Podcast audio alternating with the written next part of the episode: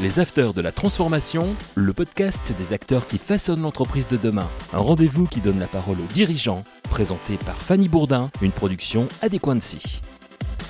Bonjour à toutes et à tous, je suis Fanny Bourdin et nous sommes avec Mickaël Le Marchand dans ce nouvel épisode des Afters de la Transformation. Bonjour Mickaël. Bonjour Fanny. Tu es le directeur RSE du groupe SNCF, le directeur ou responsable de tous SNCF, votre stratégie d'entreprise. Tu es membre du COMEX et vice-président de la fondation SNCF. Ça fait beaucoup de missions pour un seul homme.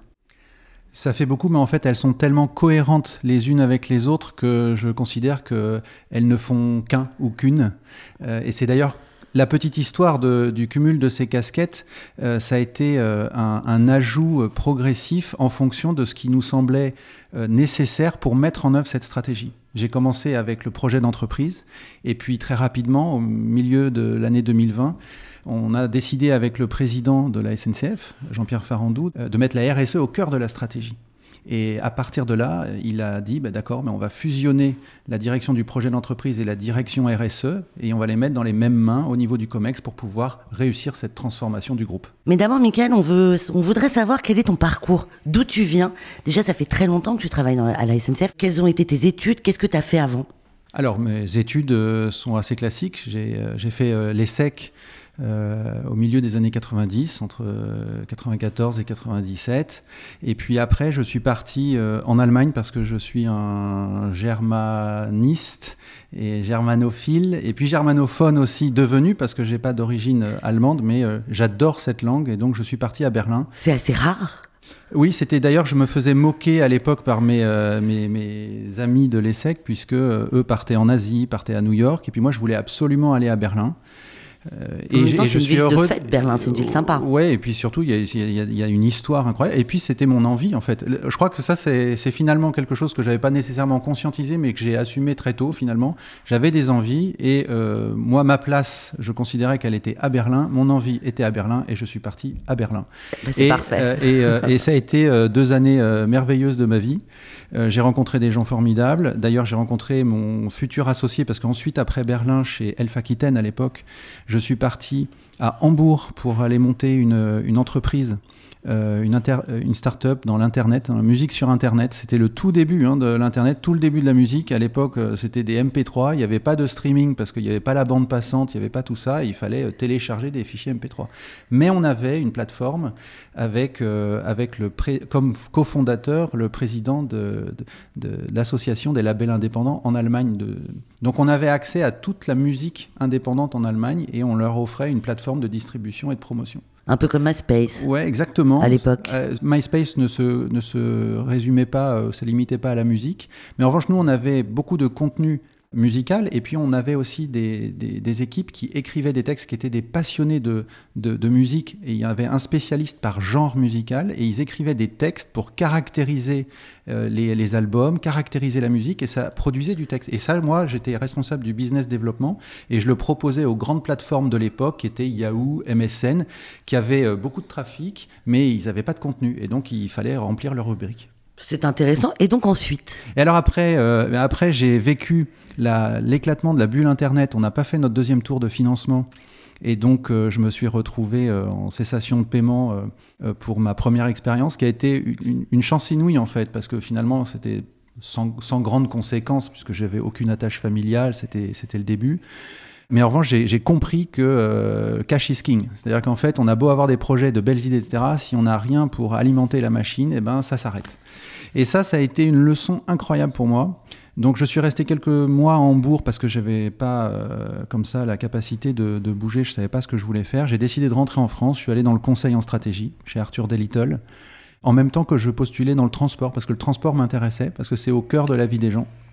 Et j'ai commencé dans le, le, conseil en stratégie chez Arthur Delittle, et puis quelques mois plus tard, SNCF m'a contacté euh, et j'ai trouvé formidable. Donc je suis allé à la SNCF comme consultant interne, comme je faisais de la stratégie euh, chez Arthur Delittle, ils m'ont recruté comme, comme consultant interne. Après, tu as été à chez Eurostar, enfin, tu Transilien, tout ça. Alors après, voilà, après ça s'est enchaîné, c'est-à-dire que là, j'ai pu développer euh, mes, mes, compétences de, de, marketing et de business développement parce que c'est ce que j'aime. Donc euh, j'ai développé les tarifs Prums, par exemple. J'ai développé ce qui est devenu Wigo.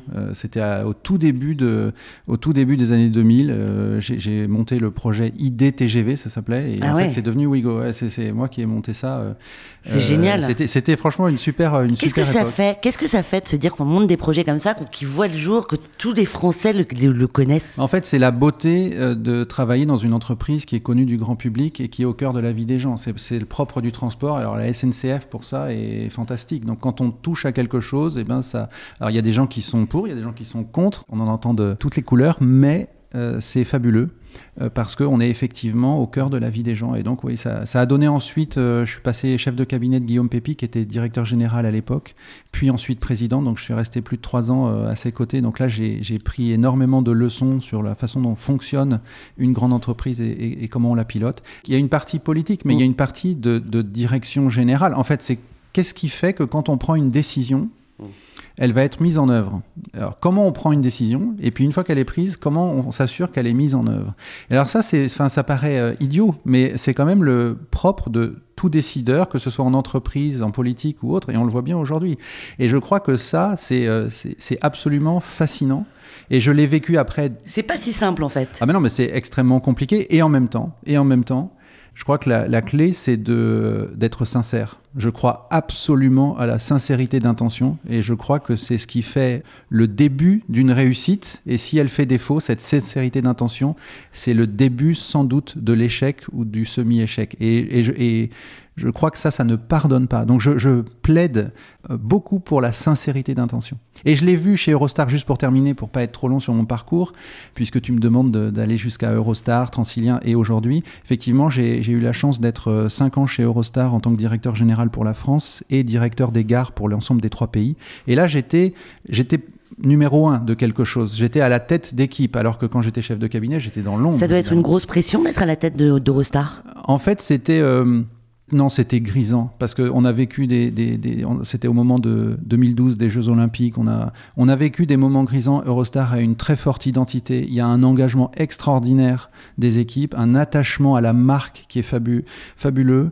Et donc, euh, enfin, il faut prendre les choses simplement. Il faut pas se voir plus beau qu'on est. Il faut juste faire son job à la hauteur de ses responsabilités. Quoi. Mais si on n'est pas tout seul, mais qu'on est avec les équipes, on est porté. En fait, la clé, et c'est ça que j'ai fait ensuite, plusieurs années plus tard, euh, en tant que directeur du projet d'entreprise Tous SNCF, là, quand le nouveau président est arrivé en 2020, eh bien, ça a été de libérer l'énergie euh, au sein des équipes SNCF, parce que seul, on peut, on peut évidemment pas euh, faire des miracles. Il n'y a pas de miracle. En revanche, tous ensemble, quand on est aligné, quand on apporte sa pierre, quand on libère le potentiel de chacun, eh bien, ça fait des miracles pour le coup.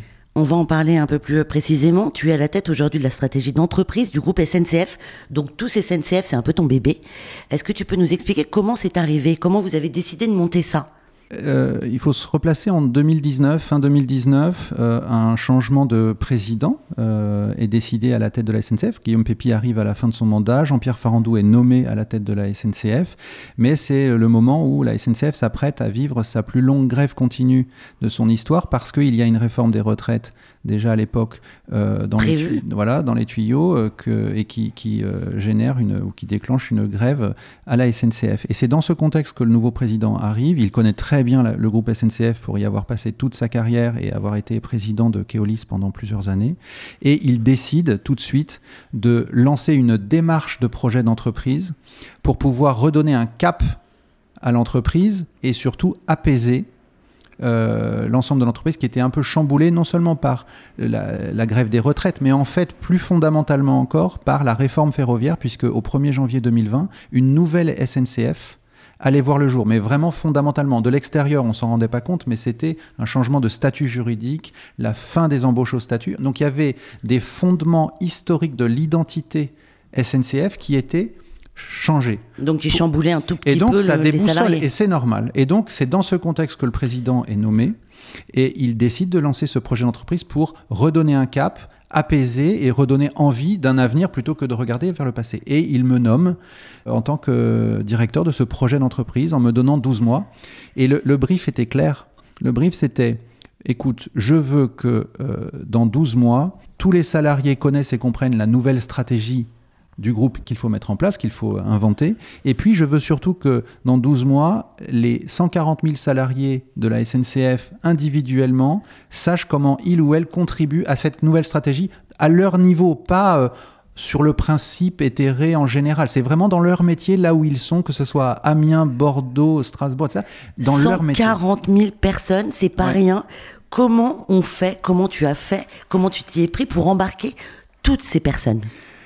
Alors c'est drôle parce qu'en fait, j'ai, euh, je l'ai euh, attrapé comme je attrape à peu près tous les sujets, c'est-à-dire comme euh, un, problème avec une équation et il faut résoudre l'équation. Donc je me suis dit c'est possible. Mais j'ai senti, pourquoi j'ai senti que c'était possible? C'est parce que j'ai, même si c'était vertigineux, hein, c'est clair, et, et, je me suis pas posé trop de questions parce que si j'avais pris du recul sur ce qui m'arrivait, je pense que j'aurais été tétanisé comme tout le monde. En revanche, le président, quand il m'a donné cette, ce brief et cette, cet objectif, il était vraiment sincère dans son intention. Il avait vraiment l'intention d'apaiser l'entreprise, de redonner un cap. Il croyait à son potentiel. Et je l'ai senti. Je n'avais pas de doute sur la sincérité de son intention. Et moi, eh ben moi j'avais envie aussi de ça parce que c'est une boîte que je connais bien, j'y bosse depuis plus de 20 ans, elle est formidable, elle mérite quelque chose et donc euh, je savais que c'était possible mais après je me suis dit on y va. Et alors j'ai inventé une méthode pour pouvoir embarquer 140 000 personnes en 12 mois, sachant que j'étais le 2 janvier 2020 quand j'ai commencé seul. J'étais littéralement seul. Et donc je me suis dit que euh, c'était pas dépendant de la taille de mon équipe. Il s'agissait pas de dire je vais monter une équipe de 5, 50, 100 personnes, parce que c'est pas comme ça qu'on embarque 140 000 personnes en 12 mois, ça, ça c'est évident. C'était très clair qu'il ne s'agissait pas de faire un truc... C'est très transverse, il faut absolument que oui. tu que ailles voir toutes les gares et que tu ailles parler à tous les, voilà. tous les responsables. Et ça, quand on regarde euh, d'un point de vue très rationnel l'équation, ça marche pas. Donc comment ça marche? Bah, Ça marche, je me suis dit que c'était une question d'énergie. Il fallait que je libère une énergie dans toute l'entreprise, et donc une énergie humaine en fait, pour que on crée un mouvement. En fait, il faut créer un mouvement en interne pour qu'ils aient envie de construire cette nouvelle SNCF que le président me, demandait de mener. Euh, et donc, eh bien, j'ai conçu une méthode avec euh, un chantier notamment parmi tous les chantiers du programme que j'ai monté qui s'appelle Dynamique d'entraînement. Le sujet était de conceptualiser comment concrètement on allait libérer l'énergie dans toute l'entreprise au travers à travers de tous les, niveaux hiérarchiques. Donc ça, c'était toute la ligne verticale managériale qu'il fallait absolument mobiliser. Elle-même devait être la première à y croire et à avoir envie d'apporter son énergie, sans quoi ça marchait pas. Mais le vertical ne suffit pas. Il y a aussi l'horizontal et donc c'est là que j'ai euh, j'ai fait la cartographie de tous les réseaux horizontaux, hiérarchiques qui existent dans l'entreprise. Il y en a très concrètement, il y a un réseau qu'on appelle le réseau Synapse, qui est un réseau de spécialistes scientifiques qui travaillent sur des sujets très très spécifiques. Il y a un réseau des assistantes. Il y a un réseau euh, mixité. Le réseau presque... mixité, c'est 11 000 personnes. Oui, c'est presque une ville euh, quelque part. Oui, mais en fait, il y a des réseaux qui, il y a des réseaux qui traversent toute l'entreprise en horizontal. Et en considérant ces lignes verticales et ces lignes horizontales comme des lignes qui permettent de transmettre l'énergie. Ça quadrille tout. Eh bien, ça quadrille. Et là, on se donne une chance parce qu'évidemment, il n'y avait aucune prétention de départ. Il y avait une intention, mais il n'y avait aucune prétention d'être sûr d'y arriver. Mais en tout cas, on savait que c'était important d'y arriver et que on libère cette énergie, fonctionne. Et après, ça paraît un peu ésotérique de dire on libère l'énergie. En fait, il faut donner envie. Et je trouve que tu as fait un tour de force parce que aucun reporting avec le Comex. Non, alors là tu t'en sors très très bien quand même. Ça c'était un élément parce qu'il y avait, c'était pas, euh, c'était pas hors sol évidemment quand je dis libérer l'énergie, tout ça a été très construit. Mon passé de consultant m'a beaucoup aidé pour euh, pour ça. L'objectif était, euh, il y avait une philosophie, c'est-à-dire que la philosophie c'était mettre en responsabilité, faire confiance et faire confiance ça veut dire pour de vrai pas de reporting. Et donc, quand j'ai dit effectivement au COMEX lors du, du kick-off euh, en début février 2020 qu'il n'y aurait pas de reporting, ça leur a fait bizarre, mais en fait, très sincèrement, ils ont, ils ont dit oui tout de suite, en fait, quand même. Mais ils, ils m'ont demandé, mais alors, oui, bien mais sûr, mais, mais, bien sûr, mais qu'est-ce, mais qu'est-ce que tu veux dire par là? Et je leur ai dit, mais il n'y aura pas de reporting, c'est-à-dire je n'irai pas demander aux différentes équipes, là, il y en a 250 euh, euh, directeurs, directrices d'établissements qui vont construire leur projet d'équipe qui va donner vie au projet d'entreprise dans son ensemble, donc bottom-up. Et je n'irai pas leur demander toutes les semaines où ils en sont dans la construction de leur projet. Tout simplement. En revanche, parce que je leur fais confiance. En revanche, moi, je vais leur apporter toute l'aide nécessaire, toute l'aide méthodologique et le cadrage stratégique pour qu'ils puissent faire leur boulot dans les meilleures conditions. Et s'ils n'y arrivent pas, on va pas se cacher derrière son petit doigt, je vais leur donner la parole pour qu'ils puissent nous dire les difficultés qu'ils rencontrent, pour que je puisse moi faire ma part, et peut-être que la réponse viendra des collègues. Et en fait, on a créé, pour le coup, de l'horizontalité aussi, on a créé un réseau d'entraide au sein des managers. Et comme ça, ils avaient, et on a littéralement libéré la parole. On parle beaucoup de libérer la parole, libérer l'écoute pour euh, des sujets de. Tout ça, c'était en 2020, donc c'était avant Covid. Non, tout ça, alors tout ça, c'était, on a, lancé avant le Covid et pile au moment où j'étais en train de monter l'équipe pilote de, 30-33 personnes pour inventer cette méthode, euh, est arrivé le confinement. Et en fait, Là, c'est pareil. Euh, le président m'a dit est-ce qu'il ne faut pas décaler un peu l'ambition de fin d'année, les 12 mois? Et je lui ai dit on va, je lui ai dit non, parce qu'on a besoin de ces 12 mois, parce que c'est ancré dans le cycle de vie budgétaire aussi de l'entreprise. On a besoin de ça. En revanche, je vais adapter la méthode. Notamment, on, est, on a fait à distance, mais on a maintenu le cap de, des 12 mois. Et c'était important parce que ça montrait que notre intention était réelle. C'était pas un truc en dehors de la vie de l'entreprise. Mais ça, c'était trois réunions par semaine avec, euh, avec les personnes que tu pilotais, avec les équipes que tu pilotais. Oui, ça, on a fait ça. Alors, euh, jusqu'à juillet, on a fait une réunion hebdomadaire avec les 33 pour inventer la méthode. Euh, ça nous a donné très concrètement en juillet euh, pas mal de choses. Il y avait une stratégie, mais il y avait aussi les fameux trois incontournables. On a dit qu'il fallait que toutes les équipes fassent leur projet, si elles en avaient envie. Encore une fois, il n'y a pas de reporting, donc euh, il n'y a pas de problème. Mais en revanche, il y avait un intérêt à le faire et il y avait trois éléments de méthode.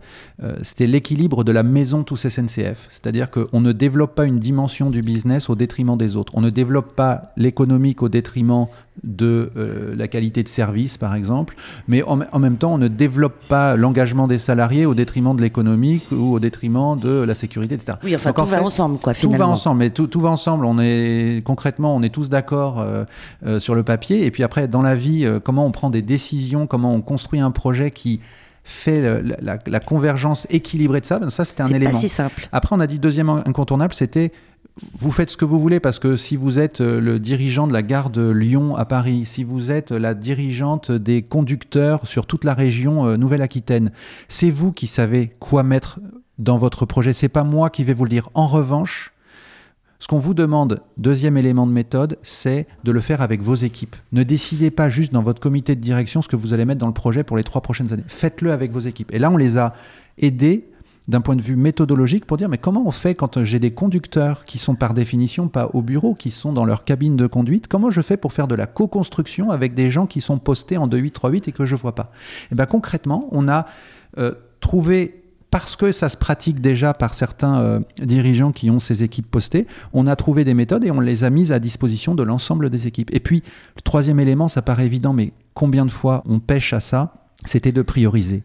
Je leur disais, vous savez quoi? Ne soyez pas trop ambitieux.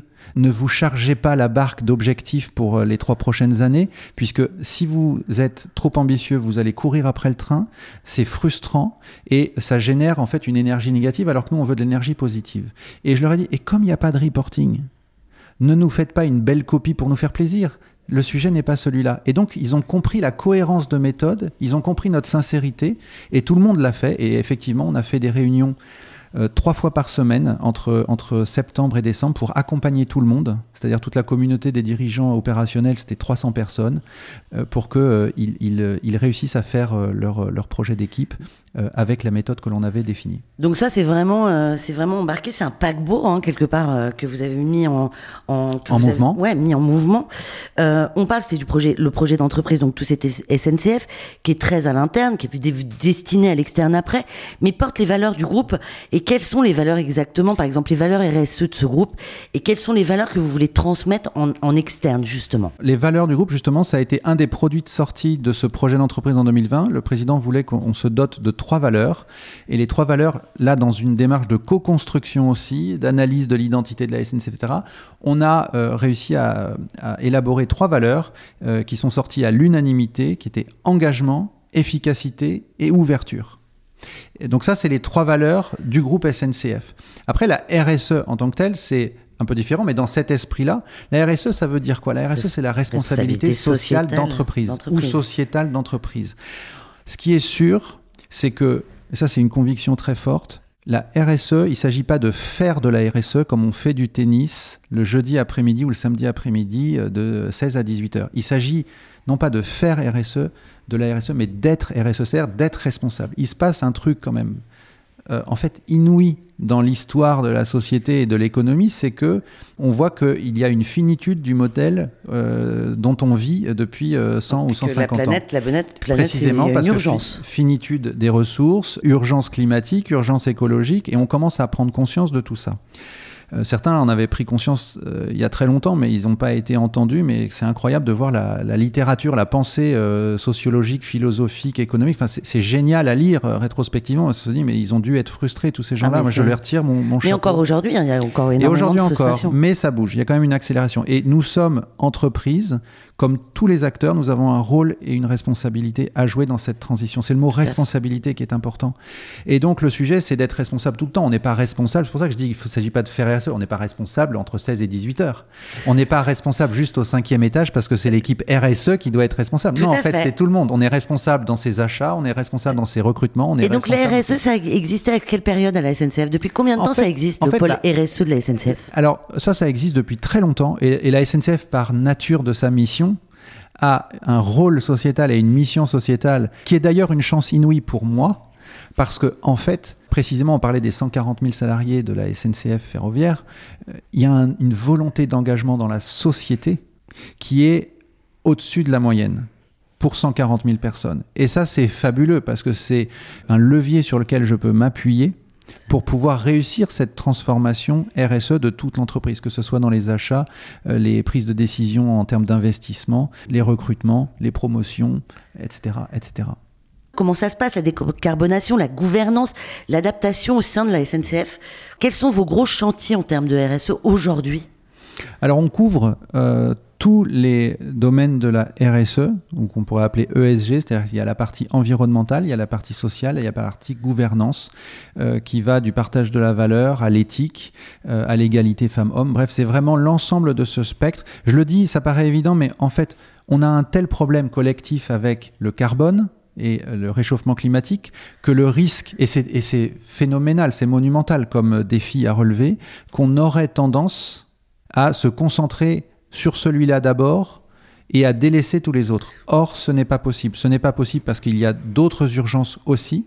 Et puis, ce n'est pas possible ni souhaitable parce que, en fait, tout est lié. Alors, c'est pas évident à, matérialiser. Je n'ai pas le temps ici de, donner des exemples, mais euh, la transition écologique, nous, typiquement, on parle de transition écologique et sociale, qui, en fait, fait, euh, permet une transition ou une transformation globale, c'est-à-dire économique, démocratique, de gouvernance, tout ça est extrêmement lié.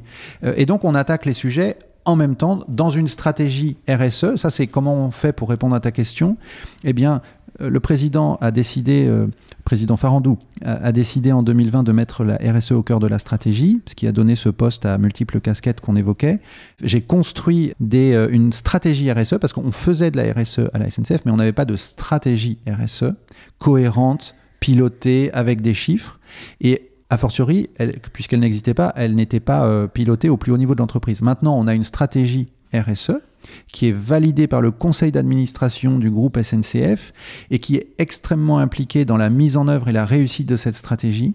Je rencontre tous les six mois, par exemple, très concrètement auprès du conseil d'administration sur la progression de notre mise en œuvre de la stratégie et sur la performance.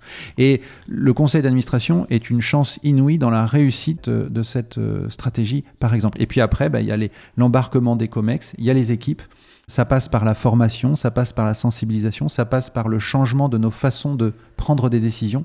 À la fin des fins, c'est quand même ça qui, qui compte, c'est comment je prends des décisions d'investissement, de business.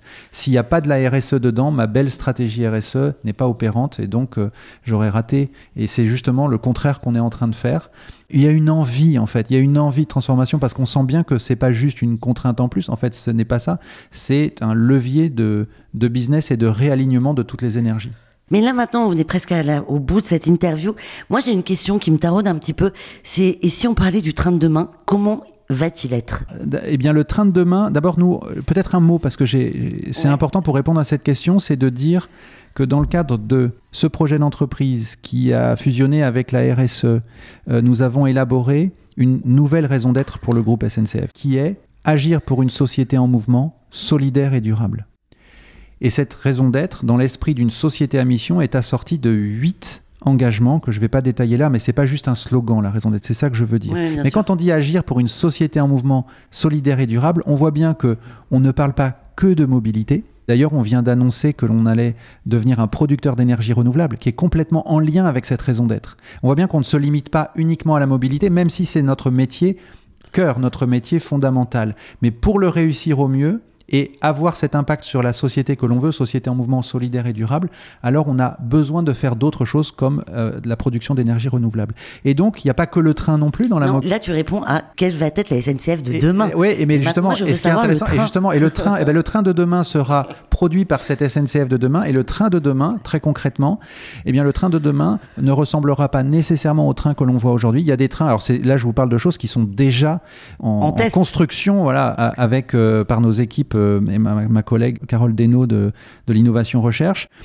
C'est un train qui va être très léger, par exemple, pour, pour déplacer euh, pas beaucoup de monde, on n'a pas besoin de faire des trains très grands, très lourds, très coûteux en euh, matières premières, très coûteux en argent, très coûteux en, en entretien. Donc en fait, on, adapte aux besoins de mobilité. Et donc le train, par exemple, on va avoir dans notre gamme de produits, dans notre gamme de mobiles, de trains, on va avoir des trains super légers qui sont du coup très sobres. Et puis on va aller plus loin, on a un train du coup pour coller vraiment aux besoins de mobilité, on a un train qui va en fait aller aussi sur la route. Là, ça, c'est un nouveau, euh, un nouveau euh, euh, train qui s'appelle Flexi. Et en fait, c'est un train qui est capable, par des roues spéciales, qui est capable d'aller sur des rails et en fait de sortir des rails pour pouvoir aller sur la route et inversement. et ce qui permet d'aller desservir des endroits qui sont en fait, sinon pas desservis par le train, alors que nous, nous sommes un transporteur de confiance et on est au cœur des territoires et donc on a besoin d'aller au plus près de là où les gens sont et où les gens veulent aller travailler, étudier. Donc ça, c'est un des trains de demain. Je pourrais parler aussi du nouveau TGV qui est très sobre, qui, est, euh, qui a une empreinte écologique qui est euh, bien meilleure que celle d'aujourd'hui, euh, mais on n'a pas le temps.